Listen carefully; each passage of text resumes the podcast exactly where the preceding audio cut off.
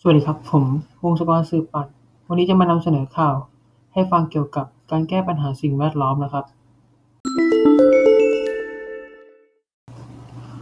โคคาโคล่าเริ่มส่งเสริมการใช้ขวดพลาสติกรีไซเคิลเพื่อลดปัญหาสิ่งแวดล้อม กลุ่มธุรกิจโคคาโคล่าในประเทศไทย ในฐานะผู้ผลิตเครื่องดื่มรายใหญ่ ได้ตระหนักถึงบทบาทในการใช้บรรจุภัณฑ์อย่างรับผิดชอบ และร่วมส่งเสริมการนำบรรจุภัณฑ์กลับมาใช้ใหม่ หรือรีไซเคิลเพื่อลดปัญหาขยะ จากบรรจุภัณฑ์ ความมุ่งมั่นดังกล่าวสอดคล้องกับเป้าหมายในการใช้บรรจุภัณฑ์ที่มีส่วนผสมของวัสดุรีไซเคิลไม่น้อยกว่า 50%ภายในปี 2573 ซึ่งเป็นหนึ่งในเป้าหมายใต้วิสัยทัศน์ระดับโลก เพื่อการจัดการบรรจุภัณฑ์อย่างยั่งยืน การลดปริมาณการใช้พลาสติกผลิตใหม่ส่งเสริมการใช้บรรจุภัณฑ์ที่ทำจากเม็ดพลาสติกรีไซเคิล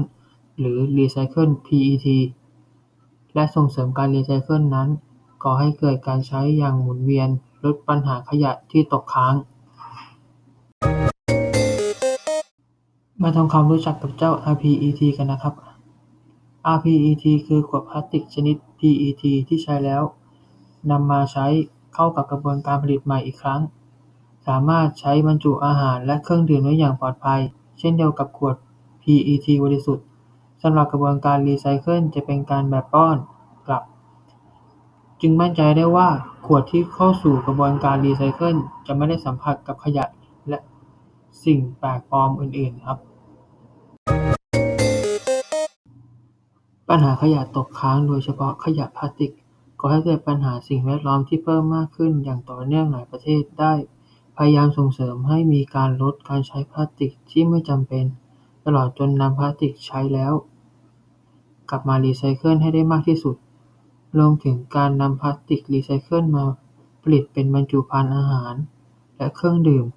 เนื่องจากเทคโนโลยีรีไซเคิลพลาสติกในปัจจุบันมีความก้าวหน้าอย่างมากในหลายประเทศมีมาตรฐาน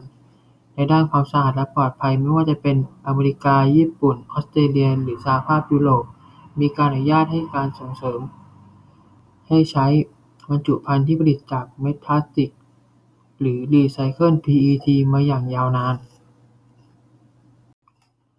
และด้วยความก้าวหน้าทางเทคโนโลยีทำให้การรีไซเคิลพลาสติก PET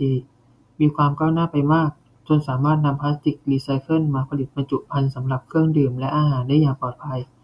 และหลายประเทศในฝั่งทวีปอเมริกาและยุโรปก็มีการใช้ขวดเครื่องดื่มที่ผลิตจากพลาสติกรีไซเคิลอย่างปลอดภัยมานานแล้ว โดยไม่มีผลกระทบเรื่องความปลอดภัยทางอาหาร แต่อย่างใด รวมทั้งในประเทศไทยเอง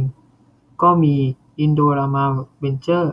ที่มีเทคโนโลยีการผลิตขวดพลาสติกจากเม็ดพลาสติกรีไซเคิลที่ทันสมัย สะอาดและปลอดภัย และได้มาตรฐาน เป็นที่ยอมรับทั้งจากสำนักงานคณะกรรมการอาหารและยาของสหรัฐอเมริกา และระเบียบคณะกรรมาธิการสหภาพยุโรป อย่างไรก็ตาม ปัจจุบันประเทศไทยยังไม่อนุญาตให้ใช้บรรจุภัณฑ์พลาสติกที่ผลิตจากเม็ดพลาสติกรีไซเคิล จากประกาศกระทรวงสาธารณสุขฉบับที่ 295 ปี พ.ศ.